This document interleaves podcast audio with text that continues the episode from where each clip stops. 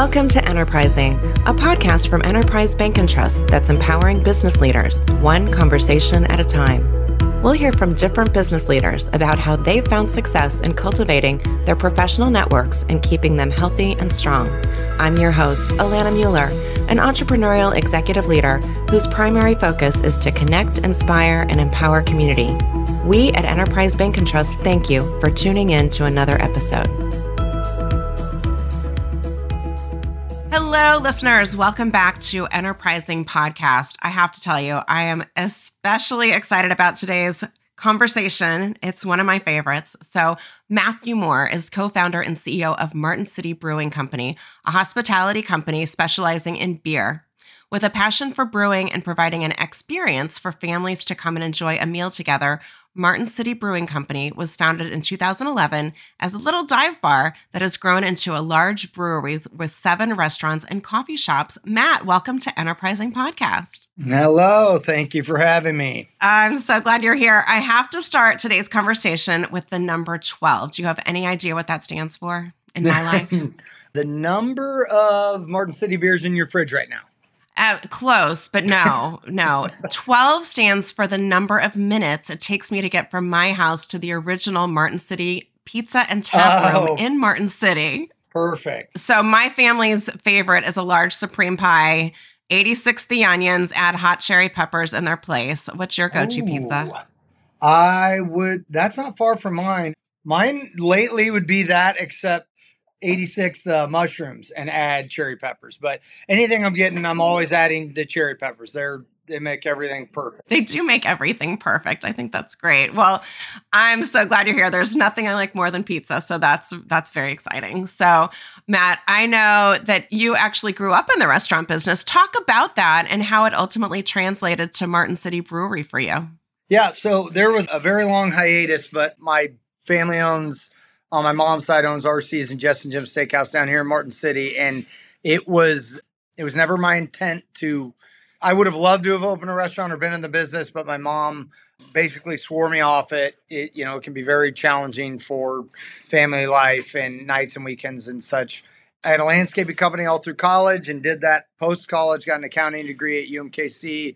Chance, my business partner, and I started home brewing 2009 or 10 or something.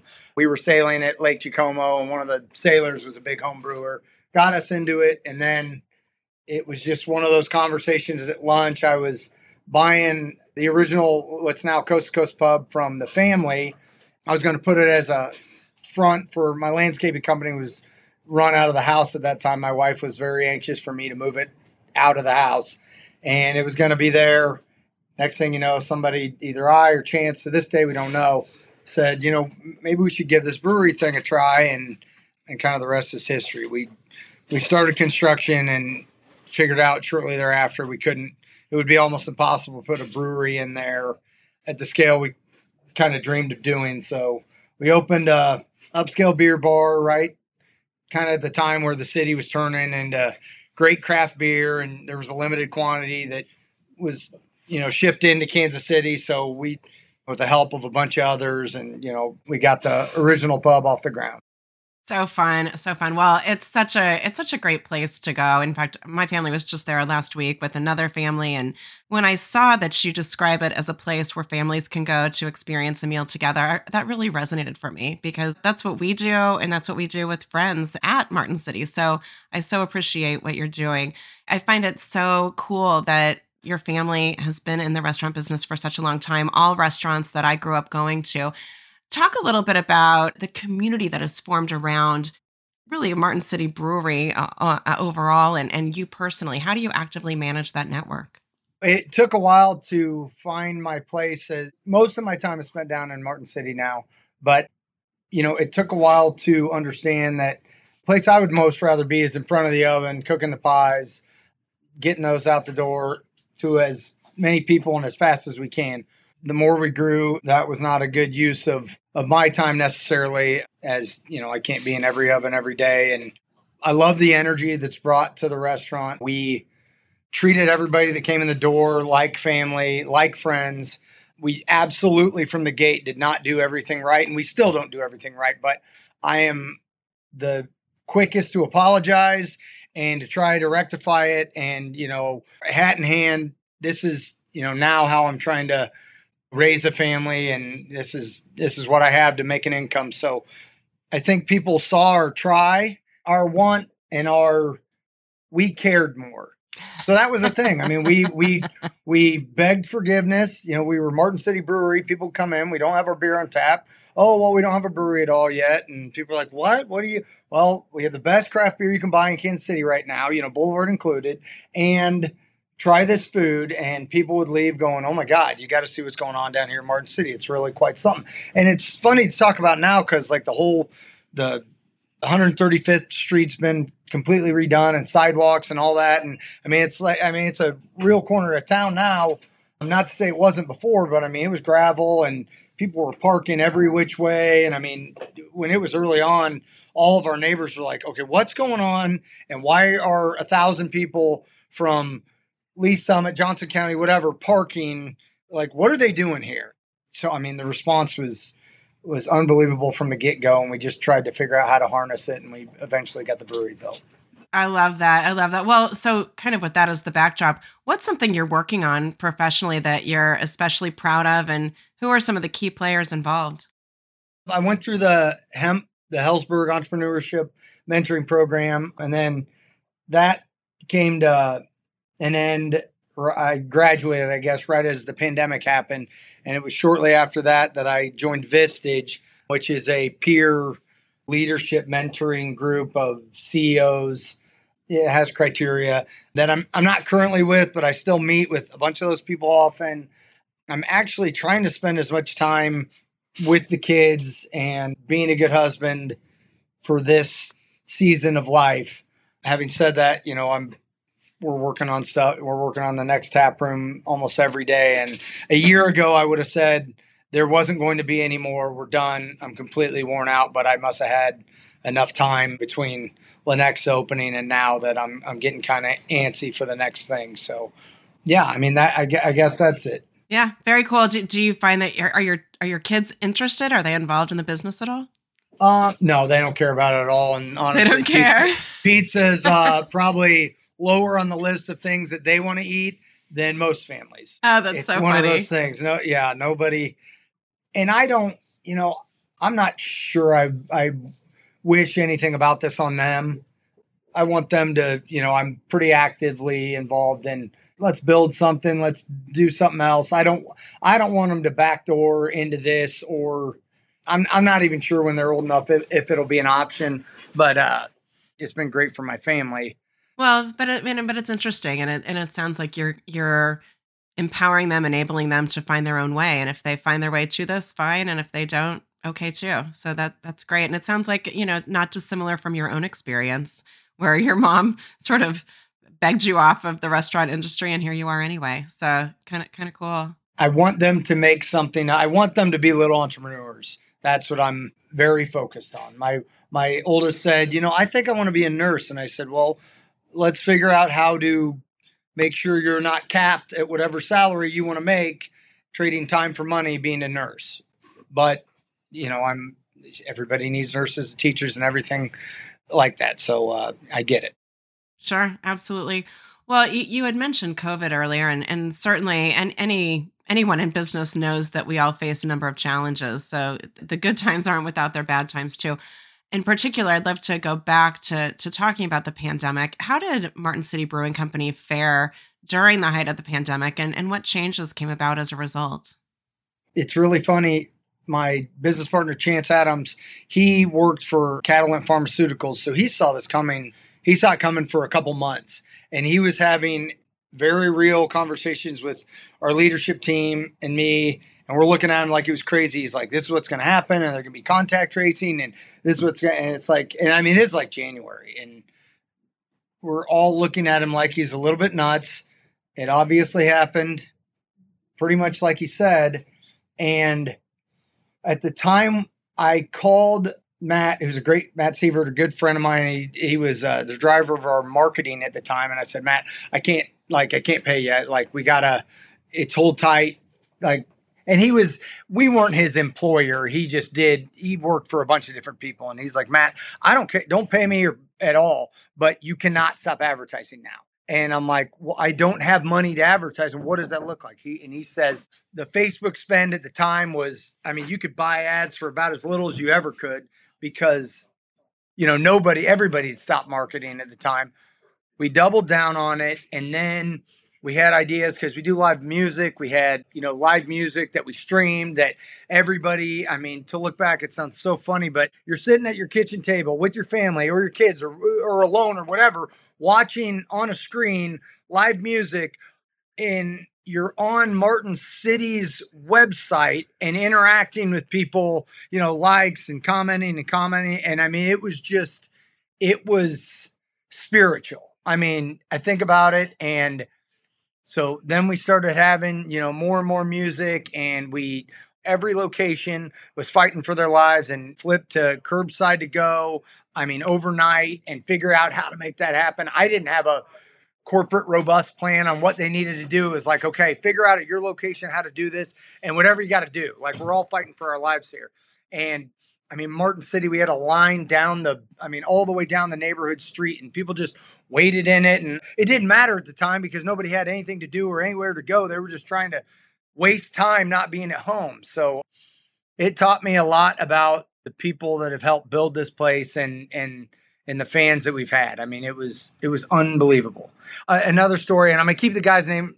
I'm gonna keep it anonymous, but we were serving Easter dinners ago, and I barely knew him at the time, but he's like, Matt, he calls me. He had my number. We were close enough acquaintances that, and he said, I, I want to give you something.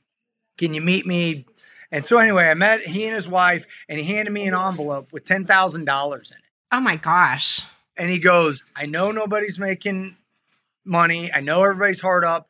Give a hundred dollar bill to as many employees as you can. And I mean, it was just like out of out of nowhere. I mean, it was like you're handing me a hundred hundred dollar bills. It, you know, it was stuff like that that I mean, it would just make you cry, and I mean, the humanity of it all. Well, first of all, amazing how how the community rallied around the organization.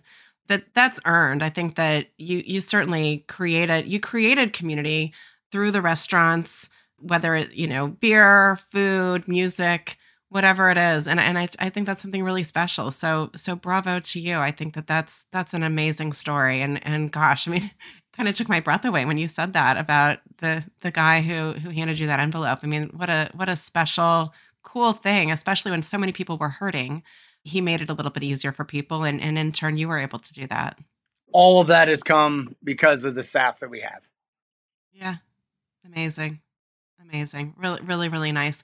Building off of that, who are some of the professional advisors that you surround yourself with? How, how have they helped your business grow? Well, Jeff Hustle with Vistage has been an unbelievable asset to me. Darren Traub, he was my mentor all the way through the hemp program and is still now a very close friend of mine.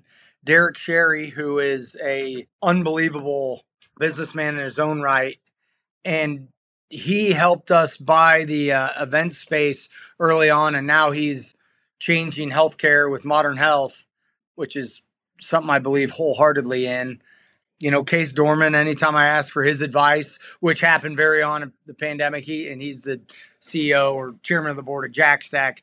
He picks up the phone anytime I call and anytime I need lunch. So I mean, I've had, and not to mention my family, my my mom and dad, they're always around, and my uncles have been there when needed at both the other restaurants. So very early on, Kevin Timmons was a great asset that I could pick up the phone and call. And I mean, these are when the problems that I was having, they had all outgrown pretty great, but probably had the best advice of any of them on what to do with them. Amazing. Amazing. Well, and so, you know, lots of restaurant names, but then also lots of sort of general corporate names, people who you could rely on. And and did you find that those those relationships grew organically were they were they formalized in terms of i mean so jeff hutzel's a good example through vistage darren probably is a good example through through hemp but but in those cases did you did you identify them or were those formal relationships or did they grow more organically vistage i got into chris wood was kind of tracking me down. He's an exceptional, exceptional guy. Definitely should mention him. My brother in law knew Jeff, and it was one of those things. If I was ever going to take the leap, I needed to. And it was so funny because I was on the first Vistage meeting. And when I started Vistage, it was all on Zoom. They weren't meeting. And Chris Wood's in the group. And I'm like, oh my God, Chris is going to kill me. No, most of the others were, I mean, it was pretty organic. I got Derek Sherry, is a good friend of my uncle's.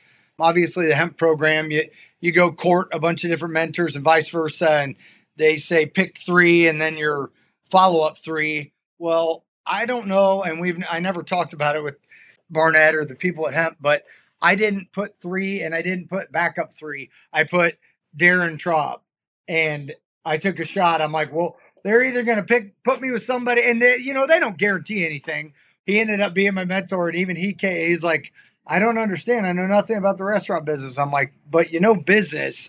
And he was as shrewd or curt or real at the time the people I I had talked to. I just I loved everything that he was about. He wasn't a fan. He knew nothing about us. And other people, oh, I love your food. I love your beer. Well, I don't. Yeah, I don't need a fan. I need I need somebody to kick me in the, you know.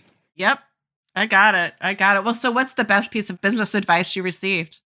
You know, I don't know if I received it, but if I was giving any advice for a up and comer, which I still really consider myself, say yes.